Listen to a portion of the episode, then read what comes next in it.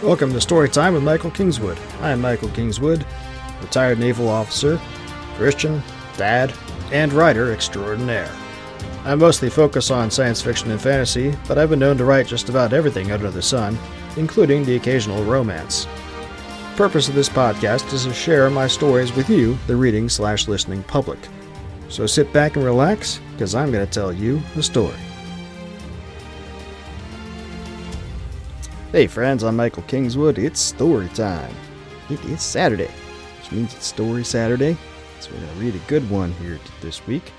But in case you're not familiar with the channel and what we do, this channel's all about me because it's my work. I write stories, I read them for you, and I tell you where to go buy more books so you can get more good stories. That's what this is all about. It's one big grift to show off the works that I make because they're fun. People like them. You will too. What we're doing currently is, well, every Saturday we do Story Saturday. We're currently going through the stories from the Great Challenge, which is a thick collection of short fiction that I did a couple years back during a challenge to write a story a week for a year, which I crushed. We are currently doing a similar challenge this year, doing at least a story a week. This year, instead of doing one big thick collection, we're doing four collections of 10, one collection of 12 to cap off the year. And we're kickstarting the collections as we go. The first Kickstarter was successfully done, and it yielded this fine tome right here, which has gone out to all the backers and can be got wherever great books can be found. Most particular on michaelkingswood.com/store.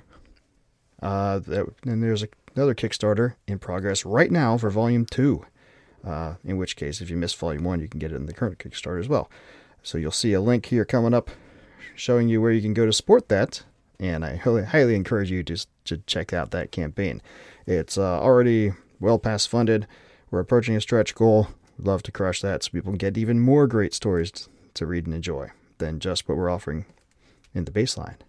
Anyway, this week is story number 49 from this challenge, this first great challenge, which is called Bridge Mending. This is a fantasy story set in modern times, and it features one of my favorite characters that I do, Dustin Cofield, Elf Sterminator.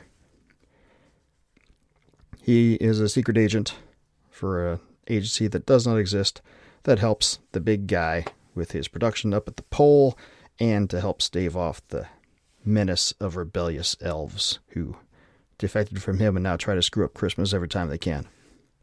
This is his latest adventure. You will enjoy it because it's fun. See you on the other side. I'm not a super sentimental guy, but there are times when even I look back on past events through the lens of nostalgia and pine for those long gone, supposedly simpler times. Never thought an elf would do the same, though. When they gave the big guy the finger over working conditions and left the pole, they left for good. Or so they said. Turns out, even a pointy can end up pining for the good old days. I'm Dustin Cofield, and I'm an elf sterminator. I was sitting behind my old, beat-up wooden desk and typing out a report on an equally old, but very well-maintained relic from the 30s, a mechanical typewriter, when a knock came on my door. I looked up from the cursed machine, torn between being thankful that I could give my fingers and wrists a rest, and being shocked over the sound. I had been stationed in Lockwood and working out of this same 8-foot square office in the back of a Wells Fargo branch for years, and no one had ever knocked on my office door before. See, I don't really work for the bank. I work for a non-existent agency that helps the big guy with his production up at the pole, since the elves bailed on him, and helps contain the elf menace in the rest of the world.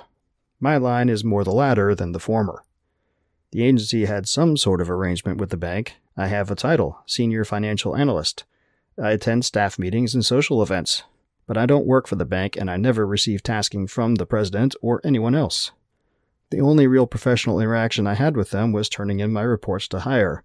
Those went to the bank president, in double-sealed envelopes, of course, who then dutifully forwarded them along via corporate mail accounts. How much the agency paid for my use of this space, or that one service the president performed, I have no idea, and I don't care. But the bank had been plenty accommodating over the years, leaving me with complete autonomy and never disturbing my space at all. not even the cleaning lady. Which got annoying because it meant I had to clean up myself, but we all have our crosses to bear. Now the knock had me stopping in surprise for a moment. Then I did a quick once-over around my office. It was nothing fancy, 4 beige-painted walls and a door, and a small slit of a window that allowed a bit of sunlight to augment the recessed lighting in the ceiling. I put the potted plant, don't ask me what kind it is, I just know it's green, and occasionally produces white-pink flower buds, that Nora, my girlfriend, gave me a while back in front of the window, and there was a single wood-framed chair for visitors next to it. I rarely got those. On my desk, I just had a heavily coffee-stained mug that was painted round with holly, candy canes, and mistletoe, the cussed typewriter on top of a leather-backed calendar blotter, an old rotary-style telephone, and a small stack of finished report pages typed in triplicate from carbon paper inserts. Nothing truly incriminating there. To the left on the wall next to the door was a corkboard on which I had posted mimeographed memos from Hire that I thought I would need, safety regulations, upcoming events, and a couple of wanted posters of particularly infamous elfin conspirators. Beside the board, I had a few pictures hanging up. One of me and the big guy himself at an awards gala at the pole stood out. That would be hard to explain, but it wouldn't be visible from the door, so I didn't bother to take it down or hide it. The only other things in the room were the lockers behind my desk where I stored my files and my tactical gear, and the old weight-driven clock on the wall opposite the door, which made a soft, tick-tocking sound that I sometimes found myself typing in cadence with if I wasn't careful. The place smelled of carbon paper and old coffee, and I had gotten very comfortable with it over the years. I stood, the casters on the bottom of my black, leather-upholstered office chair making slight squeaking sounds as it pushed back. "Just a moment," I said as I squeezed past the desk. I gave one last look around the place, then I pulled the door halfway open. There was a woman standing out there, slightly plump, in her early 30s. She had long, black hair that she kept pulled back from her face with a blue hairband that matched the pantsuit she was wearing. Her green hazel eyes were bright and intelligent, and she wore the slightest hint of a smile. But then she always did. I knew her, Cindy, the bank receptionist on duty this morning. "Hey, Cindy," I said, returning her smile with one of my own. I noticed she smelled faintly of lavender. That helped. "Mr. Cofield," she said, then gestured toward the front of the bank. "There's a man here to see you." I blinked, surprise making me wary. I didn't have any appointments until later this afternoon, but that was a meeting with Colleen, the agency's local forensic analyst, over at her office. "Did he give a name?" Cindy shook her head. "No, just said to give you this." She held out a business card. "He said you'd understand."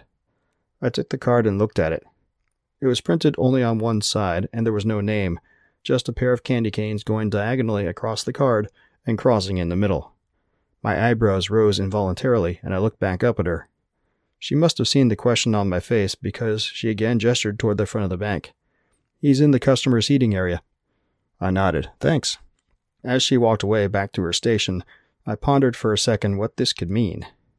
I'd worked a case a while back, an interstate candy cane smuggling ring. Some of the equipment they'd used had been marked with twin candy canes like that. I thought sure I'd mopped up all the pointies involved in that case. Maybe not. Or maybe this was another person from the agency just playing a little game with me. Either way, I needed to see what was going on. I walked across the polished faux marble of the bank branch, and as always, the sheer fakeness of the faux wood veneer, the polished grins on the tellers and the loan officers back in their glass-fronted offices, the almost antiseptic non-scent in the air, and the soft hum of conversations all struck at me at once, and reminded me how false all of it was. Just a facade of polish over a sea of iniquity. If the agency hadn't stashed me here, there might not have been a single bit of social good done in this place in a year. A customer seating area was to my right, as I approached the slightly raised faux wood desk where Cindy sat ensconced. The customer chairs were comfy enough, upholstered in smooth, red-beige cushions, and positioned around a darkly stained coffee table. The seating area was empty except for one man. When I saw him, my hackles rose immediately, and I felt the tingle of adrenaline running through my veins. He was short. Maybe he could have come to my waist when he stood. He wore a black, double-breasted business suit not too terribly different from my own, except that mine was navy blue and pinstriped, and about 2 dozen sizes larger than his. His tie was just slightly blue of green, and his shirt seemed to glow, it was so white. He wore round, black-rimmed spectacles, and he wore his dark brown hair long, its loose curls flowing down around his head to his shoulders. He had a black leather briefcase sitting on the chair next to him, and he watched me come with dark eyes that were narrowed slightly. He could have been a well-to-do, successful little person, except I saw the slight bulges in his curls near the top of his temples on either side of his head, elf ears concealed by the flowing curls of his mane. I stalked forward, falling into a more ready stance without thought as I immediately began scanning the room around me. Where there was one pointy, oftentimes there were others, and if this was some sort of trap, The little guy raised his hands, palms out and fingers splayed as I drew near. "I come in peace," he said, his tone a rich baritone and not the squeaky noise that someone who'd only ever seen bad Christmas movies or The Wizard of Oz would expect from a person of his stature. "Just want to talk." I stopped a couple paces away from him and planted my hands on my hips. "So talk." He made a gesture with his left hand toward the rear of the bank where I'd just come from. "Maybe in your office? Some things I have to say aren't for public ears." I scowled at him. I really didn't want an elf coming into my private space. Never let one in there before. But then again, I'd never had any dealings with the pointies on the bank grounds. Always before, it had been out on a case, or in a holding facility for interrogation. Once a pointy named Loomy had called me here in my office when he kidnapped Nora for ransom. So I knew they knew where I was based. Never thought to have a conversation with one of them in here, though. Well, there was a first time for everything, I supposed. I drew a breath, held it for a second, then let it out slowly and nodded. "Fine, follow me." Back in my office, I quickly dropped down into my chair while the elf closed the door and scooted in so I had a good portion of its bulk between me and him, and so I could open the drawer where I kept a piece ready, just in case. Turning away from the door, the elf's eyes flicked toward my right hand, hidden from his view, and he raised a knowing eyebrow. No fool, this one. He had to know what I had close at hand. But if it bothered him, he didn't show it. He crossed his arms over his chest and peered around the rest of my office, taking in the decor and the furnishings with pursed lips for a moment. "Figured you for fancier digs, Cofield," he said. "Yeah, well, I used to be in a penthouse, but budget cuts. You know how it is." He snorted softly, and his eyes flicked to my left, toward the corkboard and the pictures. His eyebrow rose again. "So you've actually met him. Most guys in your line haven't." I followed his gaze to my awards gala photo. The big guy, smiling that big smile of his that never struck me as completely genuine. I recalled the twinkling intelligence in his eyes, and the slight bit of inflection in his voice, the little feeling that he wasn't completely everything he made himself out to be, that maybe there was more to his operation than just magnanimity toward the kids. I put that from my mind, and looked back at the elf. "How would you know?" "I've been around a long time, Cofield, lots longer than you. I've seen things you wouldn't believe." And he was probably right about that. Elves were remarkably long-lived. Came from their time with the big guy, as I understand it. He had rubbed off on them, and they had rubbed off on him, in different ways. This guy was probably at least a few hundred years old, if he was 20. "I see you're still doing it the old-fashioned way," the elf nodded at the typewriter. "He's still stuck on that, is he?" That made me frown, but not because of the typewriter itself. The typewriter and the mimeographed memos and the rest of the low tech was a necessity of working for the big guy. Him and electronics don't mix, not even for correspondence. Something about the residual field left by electronics meant he couldn't even touch a paper printed out from a modern device. It messed with his magic somehow. So the agency did everything old school, at least when it came to things that might come anywhere near the big guy. I had electronic equipment, just not in here, where the reports got written. That was just a fact of life in this job, and though it sometimes was annoying and painful on the wrists, it really didn't bother me right then. What bothered me was the tone of voice the elf had used when he said that, like we were silly for doing it, behind the eight ball. There had been several cases lately where it appeared the pointies were figuring out how to use electronics without it messing with their own use of whatever magic it was that powered everything associated with the big guy and the pole. We hadn't come across anything truly definitive, though. Here was another hint, and it irked me. "You want to get to the point? Who are you, anyway?" I let some irritation through into my tone of voice. It had the desired effect. The elf gave a little jerk, and some of the poise he had been exuding faded. "Sorry," he said with an apologetic tilting of his head. "Name's Willie." He gestured back toward the picture of me and the big guy. "Used to work for him." "Didn't you all?" "No, I mean really work for him. I was one of his secretaries." His tone turned, if anything, wistful as he looked more fully at the picture again.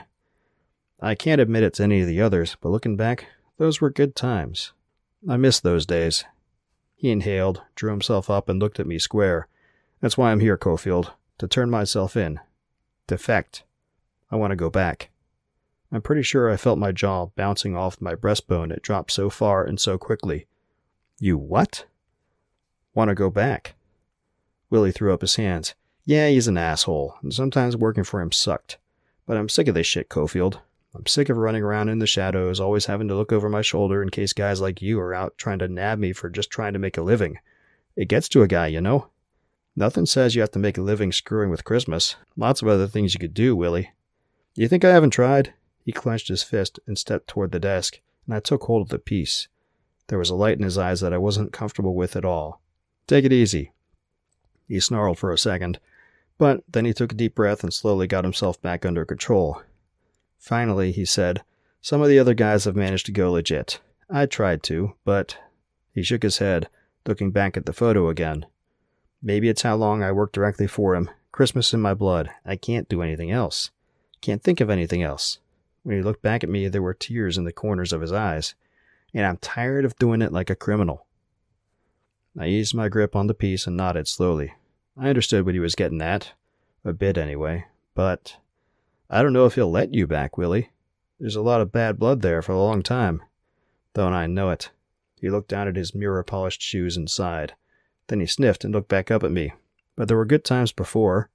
There could be again. He smiled slightly. Just asking you to try. Put in a good word for me. You know I can't do that, Willie. He opened up his mouth to retort, but I raised my left hand to cut him off and kept going. Not that I wouldn't want to, but I don't have that kind of access to him. I wouldn't even know how to do something like that. Which was not completely true. There was a hotline. It wouldn't get me straight to the big guy's office, but it would get me to the agency's field office at the pole and the duty officer there. The DO could get a message to him quickly if necessary. But Willie probably didn't know that, and anyway, I wasn't sure he was on the up and up. And I had no intention of getting played for a sucker. Of course you can't, Willie said. You're just a lowly field agent. But you know people who can. I shrugged. Could be. He looked at me for a long moment, then nodded, his shoulders sagging slightly. But you don't believe me. Would you if you were me?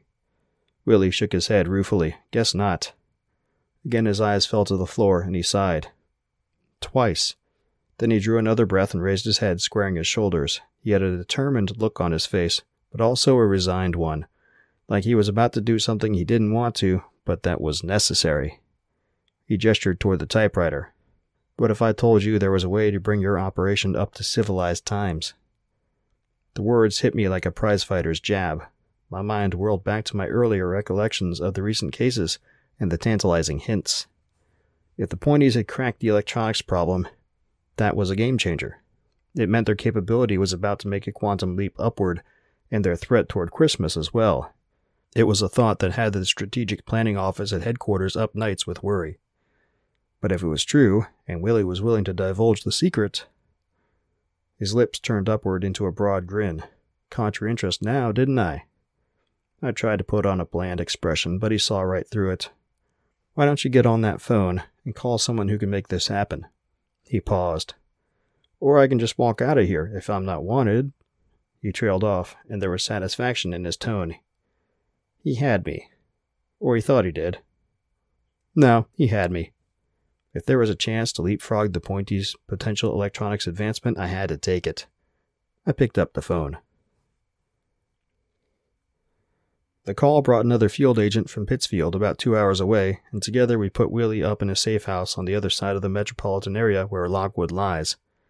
The safe house was a no-tell motel not too far from our forensics office. Not fancy by any stretch of the imagination, but it did the job. In the morning, more agents arrived, and they all took Willie off to Hire for debriefing and evaluation. Never saw him again, but a couple weeks later, word filtered down from Hire that they were in talks with the big guy about getting him back to the pole and on payroll. No one said a damn thing to me about electronics, though. Could be he was full of it after all, but he gave something else up that made the high-ups want to go to bat for him. Or could be the electronics thing would take a while to crack, and they were keeping it on the down-low for now. Either way, I was the low man on the totem pole, and I knew it. I'd find out when they wanted me to find out, if ever. But that's okay. I had my cases to work and my nights and weekends to spend with Nora. A job I dig and a girl I dig. Not a bad combination. Pretty good, if you ask me.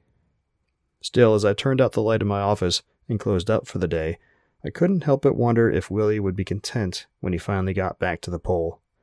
Or would he find out that his good old days weren't really all that good after all? For his sake, I hoped the former. But I wasn't so sure. Okay, there you have it. Bridge Mending. You can clearly see where I got the title from. Anyway, hopefully everything goes well with Willie. And maybe he'll come through with the electronics info. Or maybe not. You'll have to read more Dustin stories to find out. And the way you can get to read more Dustin Cofield stories is two ways. A, you go buy all the books from michaelkingswood.com. Of course, you can go to the various retailers, stores out there, Amazon, all the rest. I'll have links for that as well as from my store. But the store that my business operates is much better to go through. Why? Because it comes straight to my business entity. Cuts out the middleman, and thus I get more profit. And you get the satisfaction of having directly supported a author that you like without having to give extra money to big multinational conglomerations of corporate stuff, if you care about that sort of thing. But by all means, go pick up all the books there. This next Kickstarter campaign that's going on right now that I told you about before, Volume 2.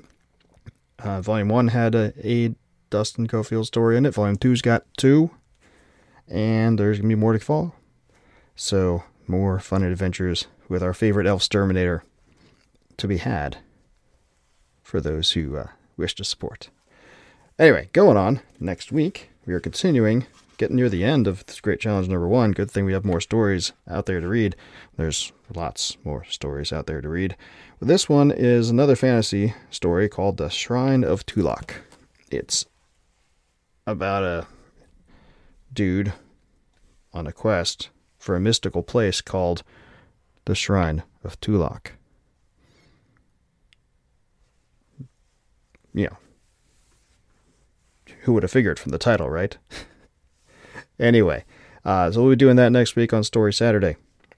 Be continuing doing streams periodically.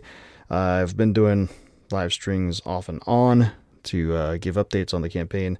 And back a while back, I was doing live streams more regularly in general with talk through some naval history stuff on Warship Wednesday and writing thoughts and just general chicanery or whatever comes up.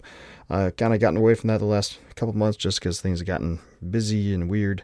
But the intention is to pick that back up. I don't know if I have any kind of set schedule on it just because of the way business tends to go around here, but we will be doing more of those, and I'll be letting people know ahead of time. So if you're not already on this channel and subscribed, and you're not already liking everything we do, and you're not already going to michaelkingswood.com and signing up for my newsletter mailing list, these are all things you should have done already. But if you haven't yet, do it. Like, subscribe, sign up for the mailing list. Come back next week, and we will read the next story. Until then, don't do anything I wouldn't do. Thanks for listening to Storytime with Michael Kingswood. For information on my books, visit michaelkingswood.com or visit my web store at ssnstorytelling.com. My books are all available through all the various e-tailers, but buying direct from me nets me the most profit. For information on new releases and other special deals in the future, sign up for my newsletter on my website. Storytime with Michael Kingswood is copyright of Michael Kingswood. Intro and outro music is copyright Gene Paul Zogby, licensed through stockmusic.net. All rights reserved.